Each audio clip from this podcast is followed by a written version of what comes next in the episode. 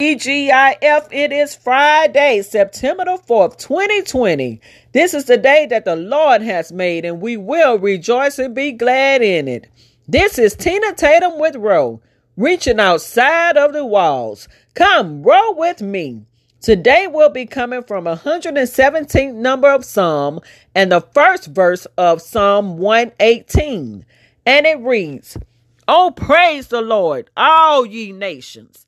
Praise him, all ye people, for his merciful kindness is great toward us, and the truth of the Lord endureth forever. Praise ye the Lord. Oh, give thanks unto the Lord, for he is good, because his mercy endureth forever. Do you know someone that has steadfast love for you? Now, steadfast uh, means devoted, unwavering, firm, loyal, immovable, not subject to change. Now, you know, there are some people say they love you, but sure have some funny ways of showing it, don't they? One minute they are trusting and loving, and the next minute you can't trust a word coming out of their mouth.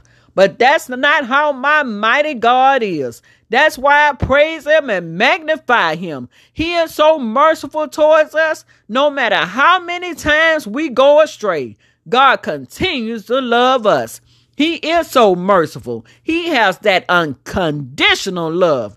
St. John 3 and 16 says, For God so loved the world that he gave his only begotten Son that whomsoever believeth in him should not perish, but have everlasting life. Oh, yes, that steadfast love towards us. That's why I praise him and magnify him. He's worthy of all the praise. He's worthy to be magnified. Bless his holy name. Don't you know that he inhabits the praise of his people?